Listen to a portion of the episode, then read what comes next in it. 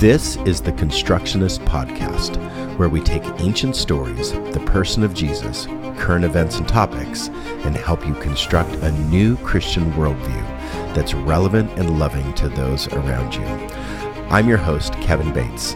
I'm a semiotician and community builder looking at the signs of the times to build a better future together.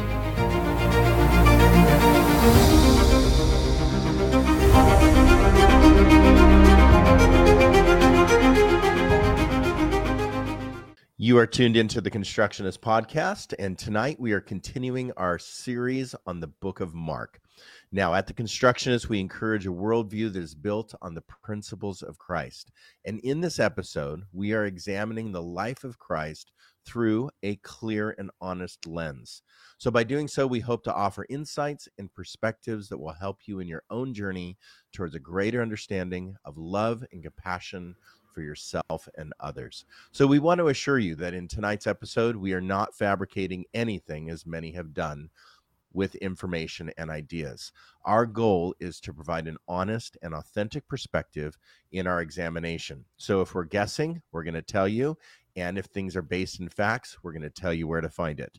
So, this is our thinking space where we are presenting ideas and thoughts. And tonight, we're making our best attempt to explain very practical theologies to live by. So if you enjoy the Constructionist podcast and want to support us financially, please follow the link in the chat or the show notes on the social media platform you're listening to and visit our give page. You can also support us through our Patreon page at The Constructionists. Your support will enable us to continue producing high quality content like this. But even more importantly, we want to hear from you and engage with you.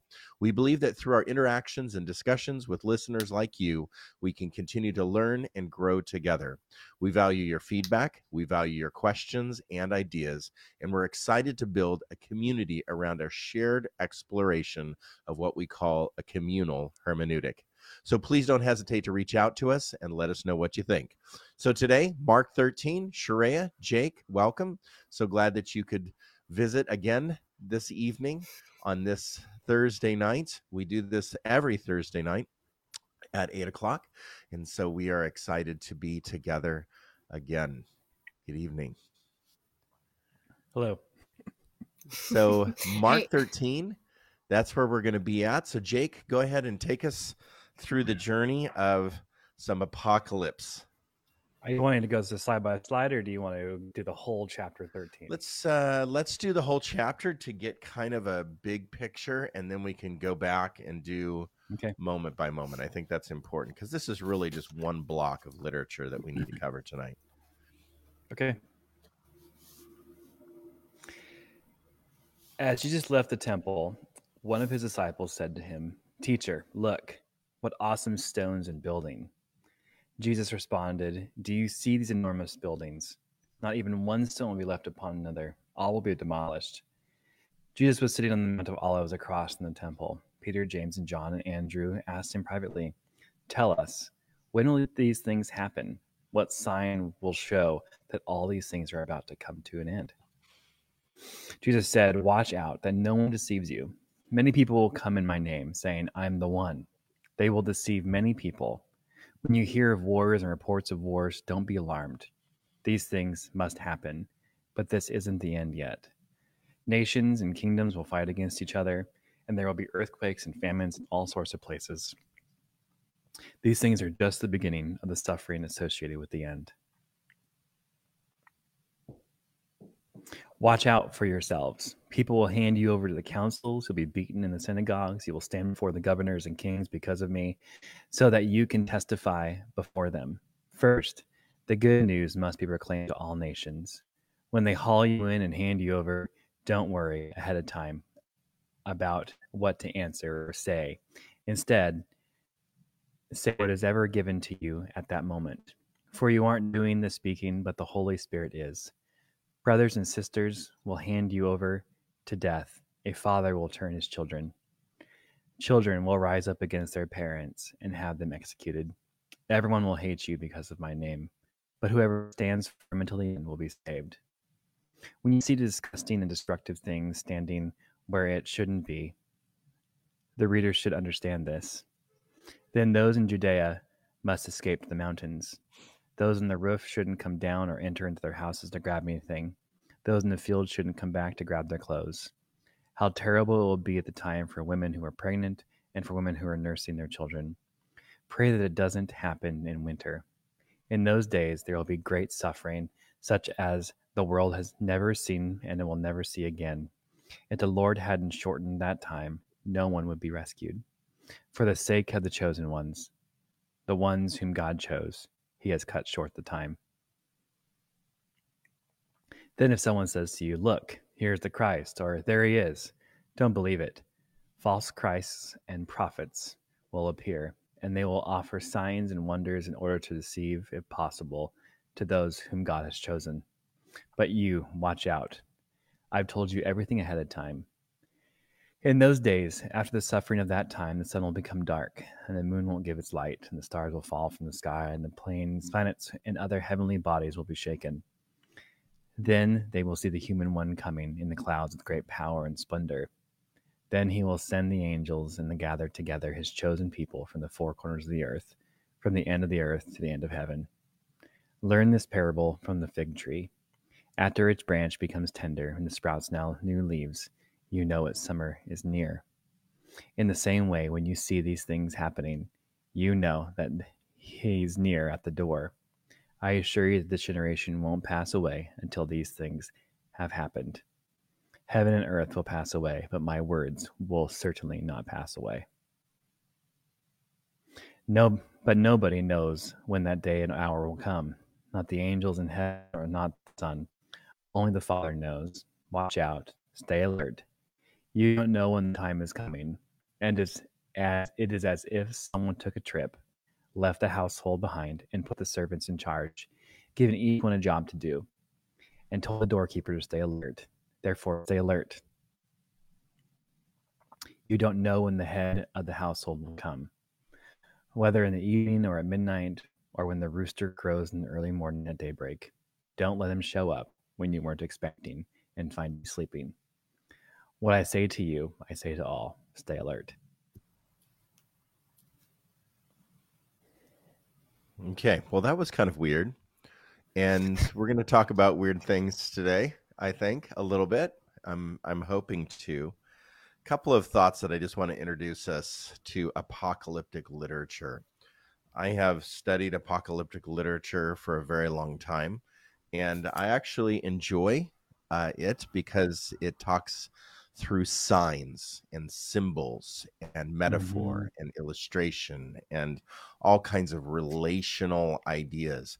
And so um, apocalyptic literature is actually rich and full of of good thoughts and really um, I would say metaphor that we can carry forward into today with respect of how it was written then.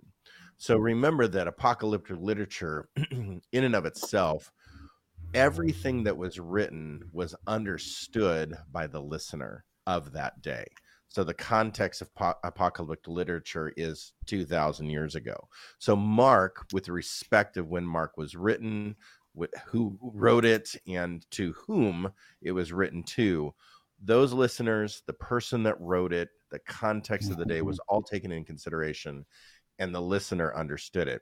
So when you go into like the book of Revelation or Second Thessalonians or or what have you, uh, Second Peter, those listeners understood.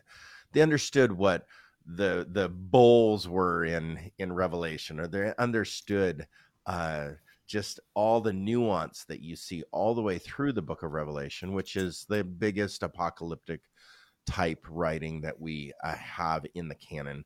So, so uh, a lot of people over the years, reformers and such, rejected the apocalyptic literature. Martin Luther wanted to do away with apocalyptic literature.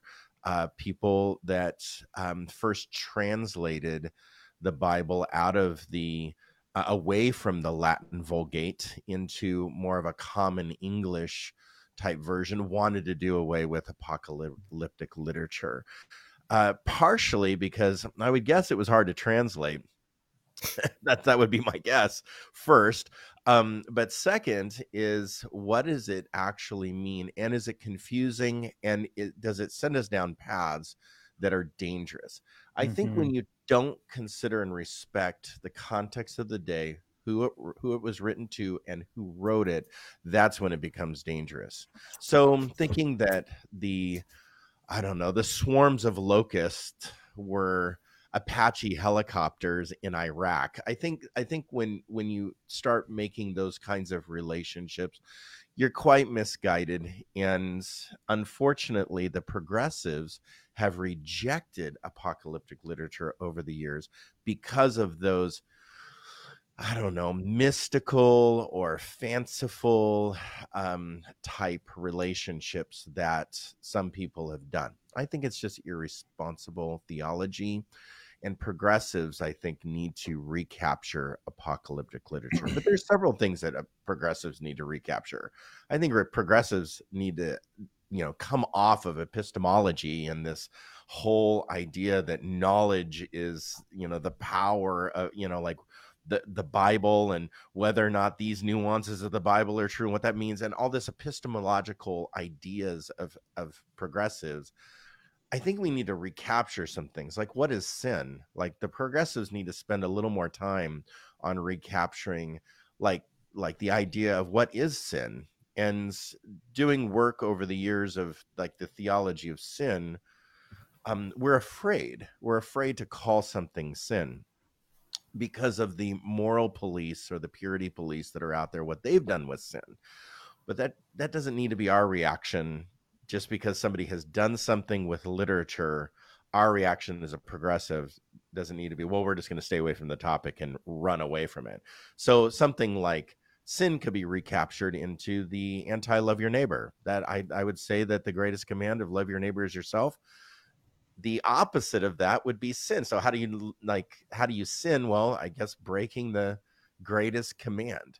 Um so something like that. Or or or our uh our rejection of the church in and of itself and how the church has acted towards let's say the marginalized and the poor and the oppressed so the progressive is going to be really camped over here in the marginalized poor and oppressed but then, is there room for the theology of ecclesiology? So, mm-hmm. so is there an ecclesi- is there ecclesiological room in the progressive thinking, or is it all about just being amongst the poor, marginalized, and oppressed? And that's where we need to spend like 90 you know 100% of our time or is there room for ecclesiology so i think that these things as a progressive rejects deconstructs something here because of what no let's say evangelicals have done to it or you know the the purity movement has done or those things have been very harmful abusive and wrong. Yet what do we need to capture? So i think you know over the years when you get those cards in the mail you know where it shows jesus with a sword and a white robe on a horse coming into your mailbox uh, and we receive those cards and you're like wow i need to go to church because i'm scared. Um, i think that that kind of manipulative technique of apocalyptic literature wrong i agree with uh, the the the notion that those things are really uh, quite abusive to do with scripture.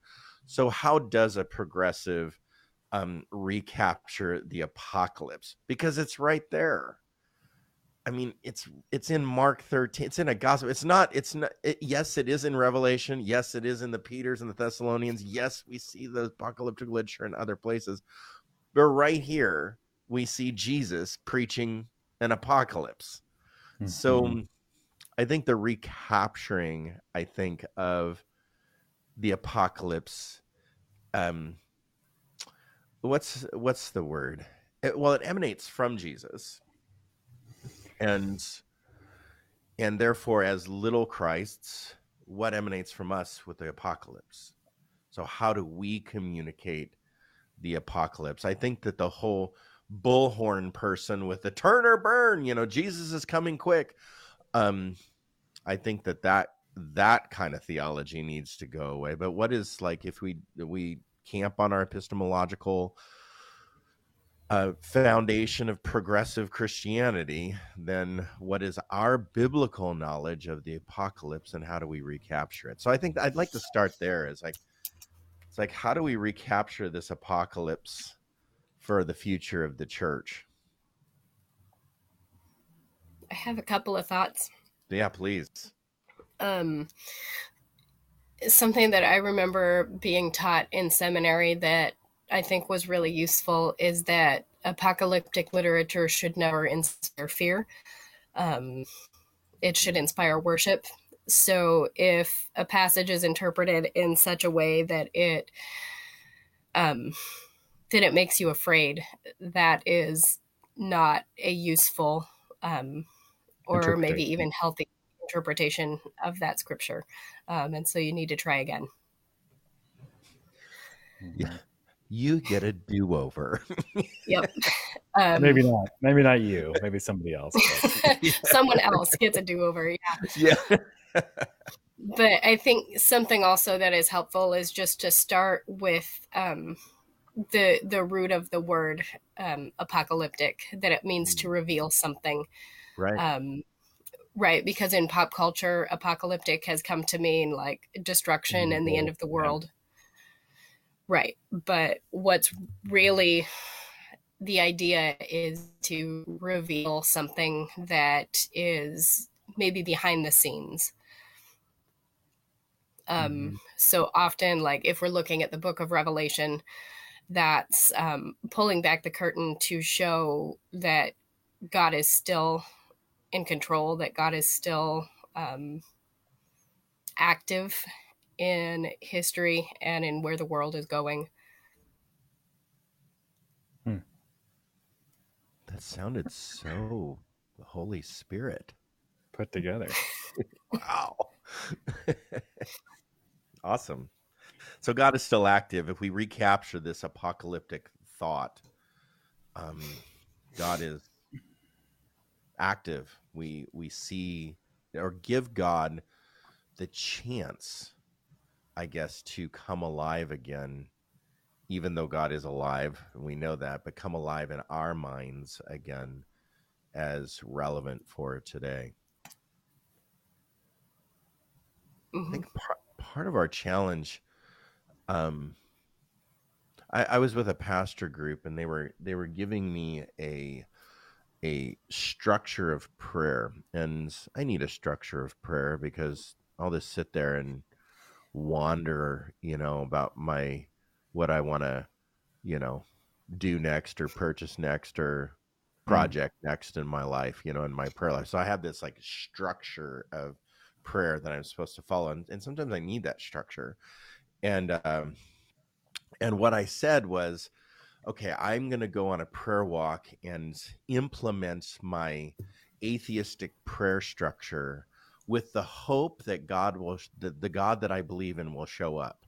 And it kind of shocked them uh, that I said my atheistic prayer structure.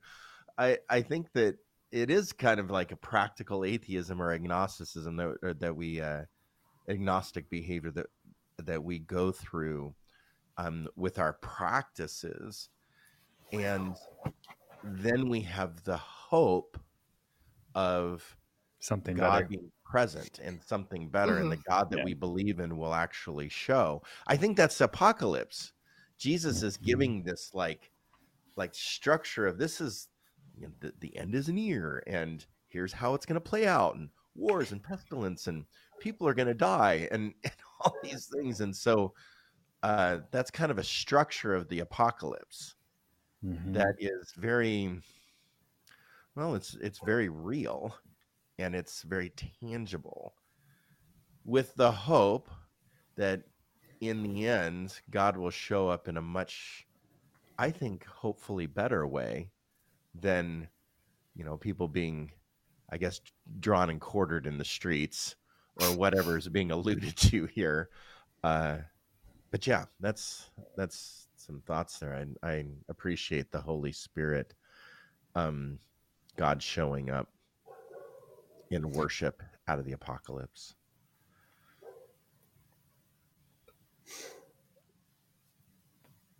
In this passage in Mark, it's hard to decipher what is Jesus talking about the end of days and also Jesus talking about the destruction of the temple, Mhm. hmm which would feel like end of days.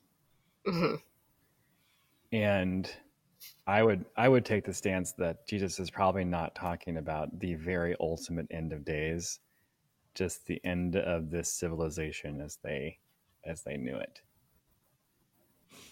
And so after Jesus there was a Jewish uprising and then Rome came in and completely destroyed the temple, destroyed Jerusalem. It was I forget how many months or years was the siege but some of the accounts of the siege was like m- people having to eat each other because of the food shortage was so low and the The starvation. Yeah. the donner party of jerusalem um, and the band of christians like banding together during the time to to suffer through this together um, I, I think that is more the illusion that jesus is giving in this in this point but the the readers at that moment would have known what happened to the temple if if we place mm-hmm. this writing at least eminently in the siege or at, or directly after the complete destruction of Jerusalem then that it would be very real to the reader. And so we're we're looking at this 2000 years completely out of context away where the reader would probably more pointed to they made it through now what? And so um, apocalyptic literature is difficult. Uh, there's a section in daniel that's heavily contested with an english comma. There's this section in mark and then there's revelation. And i can't think of any more distracting theology uh, than these than these passages because people always like to focus on what's coming next and what's hmm not here. And so as it should move you to do something right? Not expect you to do something later. And we have these weird theologies like rapture.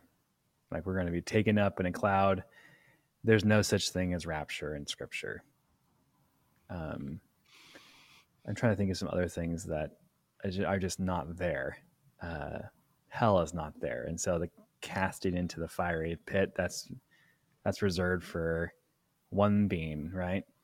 And it's not hmm that's not the human being uh, Rapture, rapture theology actually comes from a one-liner in Revelation, where you see the the the saints in the end are all worshiping like throngs around the throne. So we we see that later in Revelation, but right when the angel is appears to John, and the angel says, "Come up here, come up Mhm. here."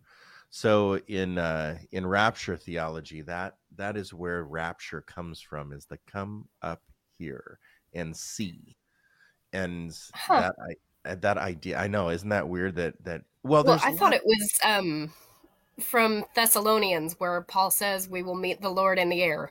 yes, but the idea But- at a revelation is come up here. So they Right. they they actually they they put all of these three verses together to come up here. Right. The servant or the master leaving his house, he just looks like he just left it. Right. And then the Thessalonians of will meet Jesus in the air. it's it's crazy to think that that we can it's very dangerous i think to think that you can develop an entire motif of theology off of let's just say three verses i've actually heard a whole sermon on come up here um rapture theology so it's like it's like out of th- just a few words um it's it's just kind of crazy to think that we can do that uh, because we won't. It's a it's a pick and choose um, theological uh, hermeneutic when we when we approach scripture that way because we have long passages of scripture that say something different. Come down here. yeah yeah there's, a, there's, a, there's this this idea of of just a pick and choose. I, I want to go back to what uh Sharayah was saying and jake just what you were alluding to. Um first we have to know when we reclaim apocalyptic literature first we have to really understand that apocalyptic language begins in the hebrew text. It begins in hebrew scripture. And there is apocalypse thinking and talk uh, within um, i would say in exodus when you know you have the the plagues would be considered this, Apocalyptic this uh, apocalyptic type style. um, uh, metaphor or style or or just a a, a, a picture of word you know picture that's taken from words. And so uh, so i would argue there um, but yeah of course in daniel we see a heavy emphasis on um, like an apocalyptic ending or empire ending. And that just shows me that you know as as i see it rooted in hebrew scripture um there there's there's problems with hebrew scripture i would say compared to new testament scripture or vice versa. There's problems with new testament scripture compared to hebrew scripture because the the change is dramatic. So jesus actually is changing hebrew uh, uh, ideas leaving endings off softening the judgment of god and things like that in uh, new testament um, words versus Old Testament copies of of the same uh, verses scripture. Uh, like an example of that would be back. It's like you see a heavy spiritual warfare type theology in New Testament, but in Old Testament, it's like like like Yahweh and Satan are card playing card playing buddies in Job, you know. So like you like you have this like weird illusion of like a sit down conversation in Old Testament, but in New Testament, like it's a warfare theo- theology of you know the the the the unseen world. So I think that I think that there is a change, but we need to know that apocalyptic literature is rooted in Hebrew scripture. So we see it as kind of a cycle.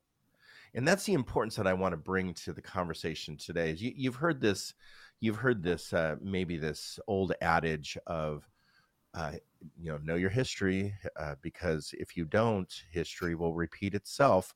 I, I think that that's a really dumb thing to say because you you can know history and history still repeats itself in a new way. So I think that the human condition is history is going to repeat itself, and there's cycles of empire. If the promise is that empires will fall, kingdoms will fall, kingdoms are going to fall no matter what. So every time a kingdom falls, that is, and God is revealed that the empire has fallen and the Christ is emerges out of the tomb. Mhm. Christ is emerged out of the ashes.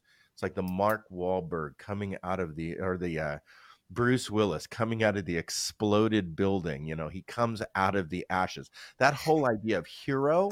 Sad. No, I'm, I'm not. I'm not kidding. That whole idea of hero is written right in Scripture. So the hero, the hero idea The is hero's journey. Yeah. the revelation. That's the revelation. That's the apocalyptic revelation. What Sharayah was saying, it's the revealing. So kingdoms will fall, and that's going to repeat. So, so we were talking about, you know, Egypt. Now we're talking about, you know, the Babylonians and the Assyrians. Fast forward to the Romans. Fast forward to to whatever kingdom you want to apply the apocalypse to. So I think the apocalypse applies metaphorically to just the notion that empire will fall period and uh Mhm. and then what is revealed in that um i think that's kind of a foundational foundational premise do you guys have any more thoughts on that because i think that that's i mean to me that's important but Mhm. Yeah. Um I think so growing up in the 90s, there was a lot of focus on the end times, right?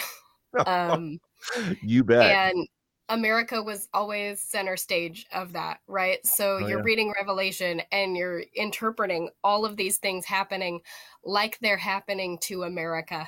And so you're looking for, you know, oh, there was an earthquake. Where is it in Revelation? What does it mean? And it just it takes away from the the universality of the text as soon as you mm-hmm. put it in a specific place and time right it no longer applies to all people everywhere um and so if we keep this broad idea that it's just about the cyclical nature of empires rising and falling all of a sudden the text actually has meaning for everybody. Well and i'll go back to your walter brueggemann the prophetic imagination. So mm-hmm. if this is a prophetic type apocalyptic writing, the imagination is that that applies not only to well let's let's say it applies to the Hebrew nation, it applies to the actual character of the prophet that's speaking, it applies to the church, it applies to the future of the church, it applies to empire, current, past, uh, and and future. So yeah, I love that word, the universality of text. Because honestly, if it's not a universal um, application, then how does this apply? I mean, if America is center stage, how does this apply to Africa? Right.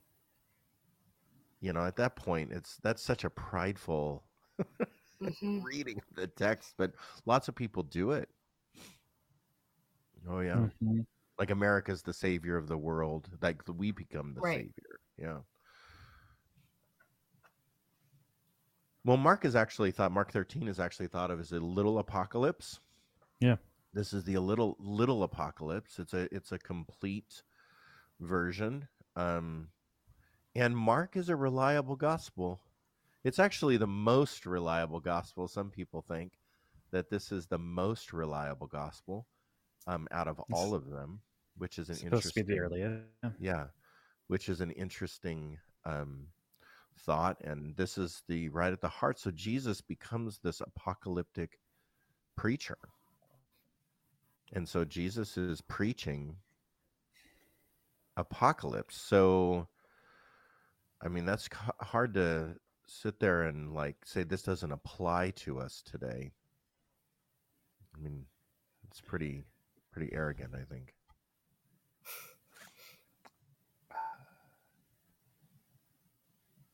I think in our in our context, it's hard to say it applies to us. And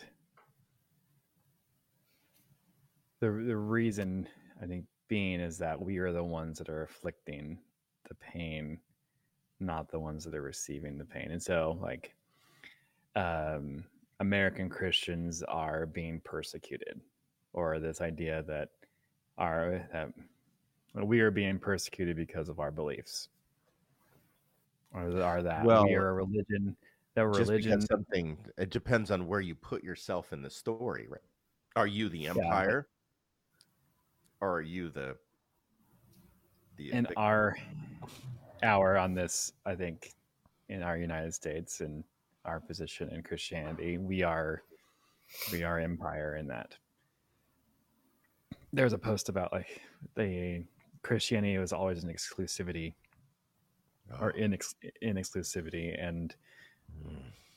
Um, was about exclusivity, not about uh, inclusion. Right.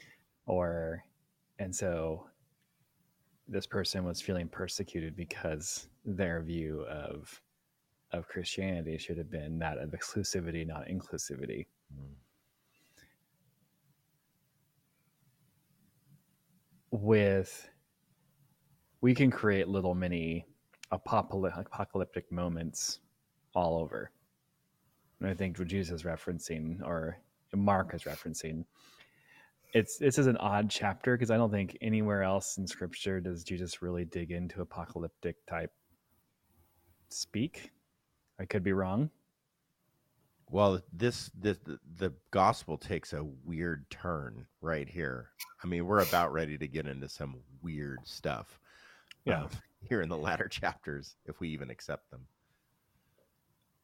and also you have to look at in the context of writing it's been almost 40 years after jesus was crucified. Most of the generation has died off. Hmm and so how do you instill hope that there's going to be change? Is to remind everyone that empires do fall.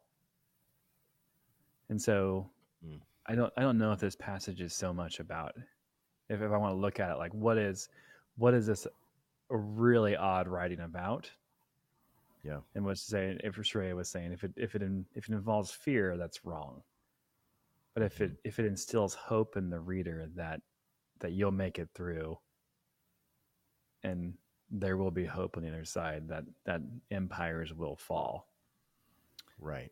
But in our social condition like ours personal like we are we are that empire that's that's holding people down so what do we do with Mhm. that and so what we were talking about earlier of 90s christianity i think the biggest boat we missed was that that we were babylon mm-hmm. Right. Or Rome or yeah i mean revelation's all about babylon but yeah right. Hmm i mean it's that's the word they use but it is about Right. rome at the time Right. and nero caesar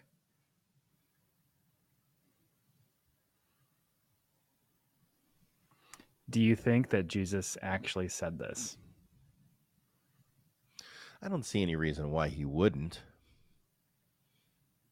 I mean, if I if I do the Marcus Borg color wheel, um, I don't see any reason why, unless I have a real disdain towards apocalyptic literature, because there were there were these versions of apocalypse that came out pre-Christ in kind of the the uh, apocryphal pseudo-apocrypha uh, ideas where where they were very apocalyptic and apocalyptic literature was an addiction back then where calling for the end um, was a thing. But an important thing to remember there is that apocalypse is not god inaugurated it's people inaugurated human beings inaugurate the apocalypse so Yeah. it's it's very much so um, real that apocalyptic literature is relevant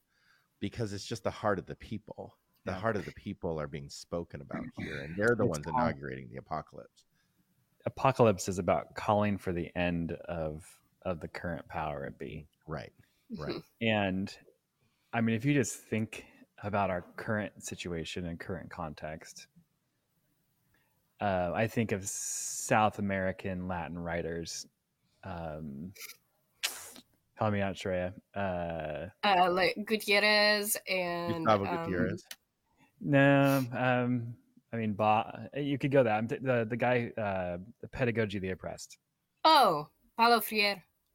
Yeah, and so if you if you look at the critics about about Fiere, Fiere, Fiere, Yeah, I am not hundred percent certain how to pronounce the his last name. Press and the I, I forget the other pedagogy of. There's one more book he wrote. Of excellent. Hope, I think, isn't it? Yeah. Pedagogy of Hope. That's right. If you look at those and look at the critique of writing, he's calling he's calling out what the lowest class, the ones that are being I mean that that's as close to apocalyptic literature as I think I can possibly get in connection that we have today is Hmm. looking at uh, colonized, oppressed people group, just like the Jews were at the time, to an oppressive oversight and overbody, just like the Jews were at the time. So if you look at liberation theology, Mhm. and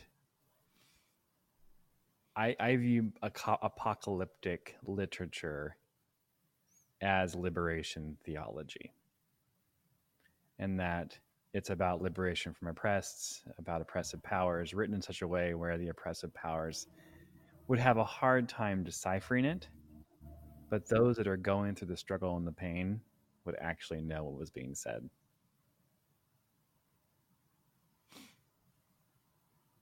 So the the time that I was involved in a liberation movement was years ago in Thailand. I was in Thailand in 2009.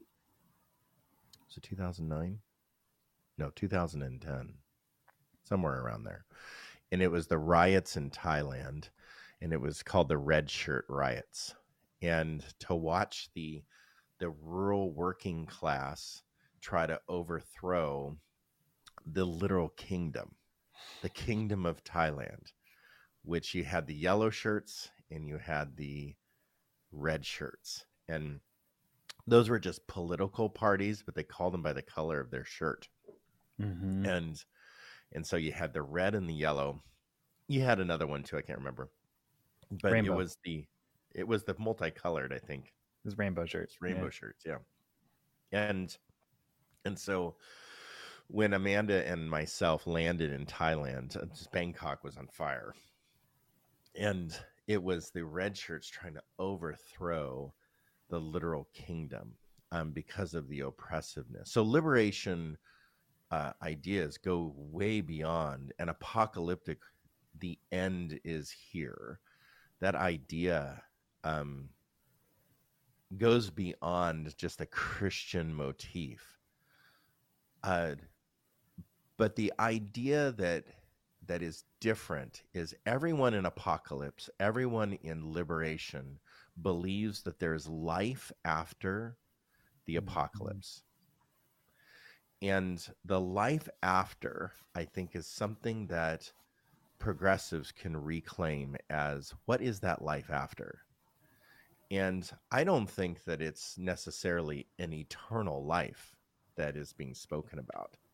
Um, it's more of a heavenly realm. It's more of the kingdom of God is here and the way people are treated, the greatest commission, the greatest commandment, um, the equality of there's no longer these classes of people, there's no longer gender differentiation, everyone is equal.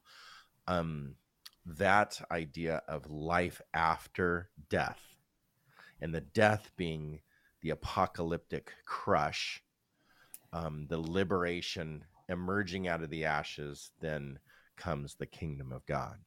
Uh, Christians have taken a very mystical kind of a just eternalizing the life after death because it's like finally we get to be done with all this garbage and so we get to like live in the clouds with God forever.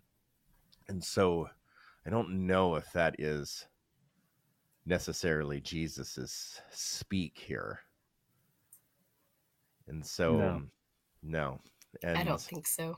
And so that idea of life after death, I think, can be another reclamation of liberation. Because everyone believes that there will be life after this apocalypse. It's just whether it's an eternal, like nirvana blow off, or is it, you know, actually taking care of people and loving loving your neighbor. Mm-hmm.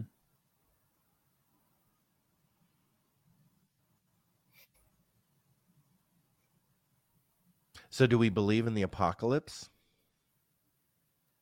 Are you talking about like the destruction of the end of days, like that style apocalypse? Or what do you mean? Or just that empires fall? Yes. I I think if you're if you're talking about like um, the Scazzero, not Scazzero, uh, who wrote Left Behind. If you're talking about the Kirk Cameron view of of Revelation, right, right, or the apocalypse, I think that is very misguided and leads to some very ugly theologies. Mm-hmm. Mm-hmm. If you're talking about the end of oppressive forces within your current context? I hope so.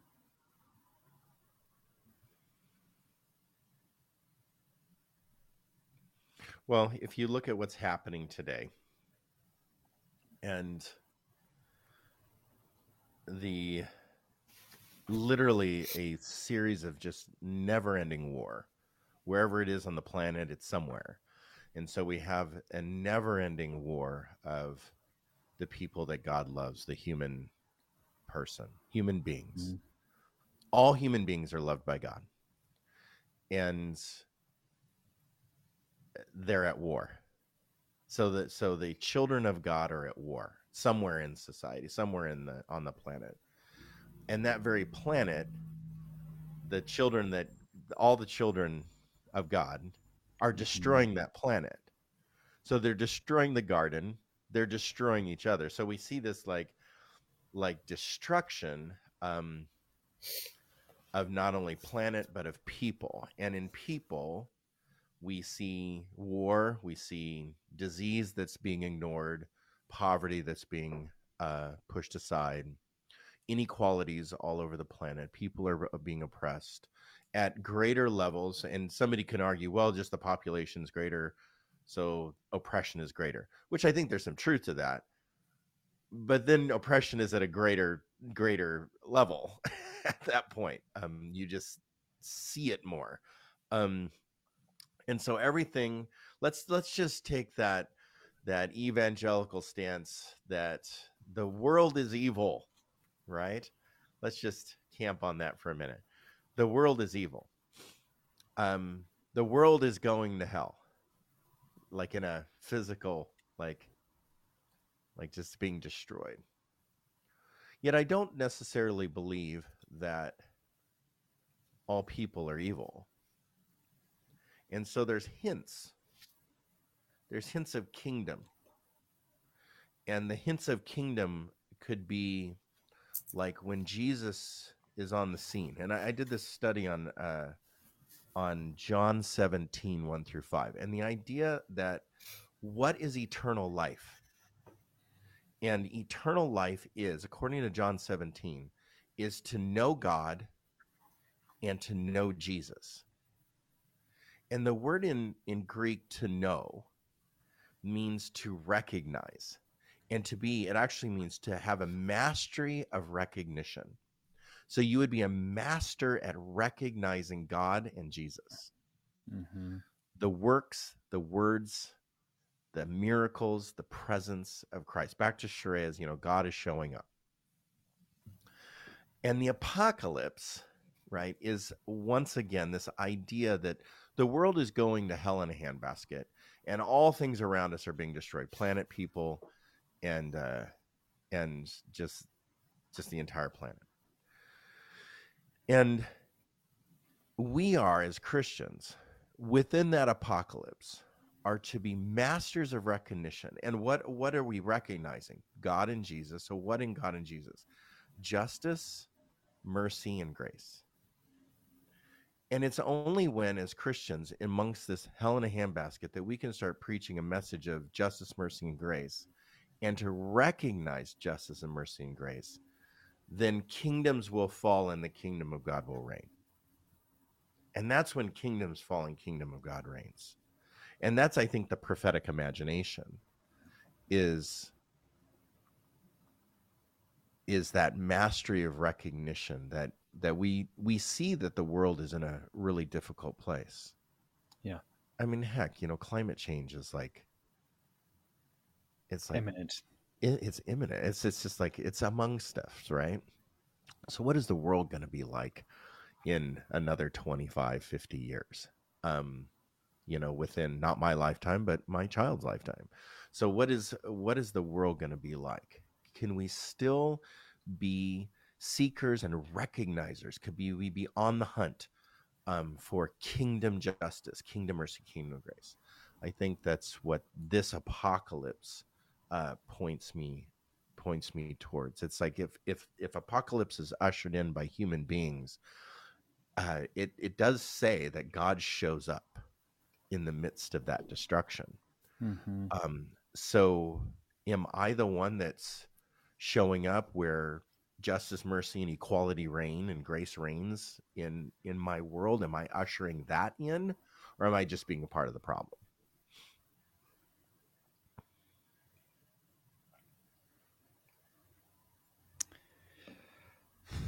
I think if you deny the voice of the oppressed, you're becoming part of the problem. 100%.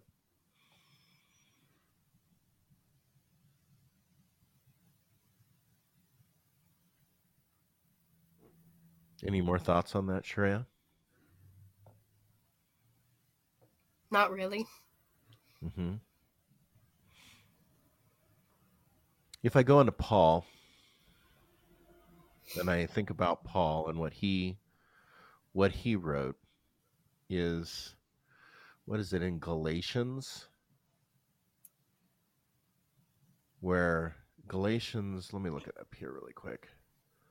Galatians 3 Galatians 3 Before the coming of this faith we were held in custody locked up until the faith that was to come would be apocalypsed Revealed. revealed. Hmm. So so oppression comes in many forms. And I think that I would call the evangelical church to an altar call right now of repentance where uh, the evangelical church just in general has been a great big part of the problem of how Christians form and think of the world and the participation in the world. So, um, global warming doesn't exist. Uh, some president is the savior of humankind. Um, anger is is a relevant and to be expressed emotion all the time. All lives Uh, matter. Diversity, equity, and inclusion is wrong. Exclusivity is the correct Christian answer. Uh, that actually was written um, two days ago. I read that. Shocked. Uh, I think those things, according to Paul, lock us up. Like we're locked up inside. And faith of justice, mercy, equity, inclusivity, helping people like the Samaritan woman of our life, or the leper of our life, or the demoniac man of our life, or whoever that is. Like just just metaphorically think about the other, the one that's pushed to the margins, the Ruths of our life pushed to the margins, right out in the out in the slave quarters, right? Just pushed to the very edges of oppression and abuse and and such uh, until the faith that was to come would be apocalypsed, revealed, so that we would be free. So that we would be free. I think that's what Jesus was trying to say in Mark 13. Or what he said in our lack of interpretation. Oh, yeah. That's true. That's true. Okay, well, let's end with that. Let's go into 14 next week, but 13 we completed this week. I'm really happy about that. A couple more weeks in the book of Mark, and then we go into our cults and the mystic ideas of of faith and um, how do we rightly relate to the cults of the world? I hope that we answer that question as well. But we're going to go over cults um, and what a, what is a cult? What is our modern definition, cultural definition of cult? We're going to cover that as well. All right. Thanks, both of you, for joining us. If you'd like to support us, again, go to the show notes, our link under the give page. You can give towards our constructionist podcast or go to Patreon and go to the constructionist. You can give there as well. Please respond. We desire your feedback and we will respond uh, during the week as well. And so, um, as maybe you responded or asked a question today, we hope that you we answered your questions today. Uh, but in the future or or in the next handful of days, if you have a questions, please reach out, slip into the DMs, and please direct message us, and we will we will respond to you uh, through the week as well. All right, with that, good night, everybody. Thanks for joining us.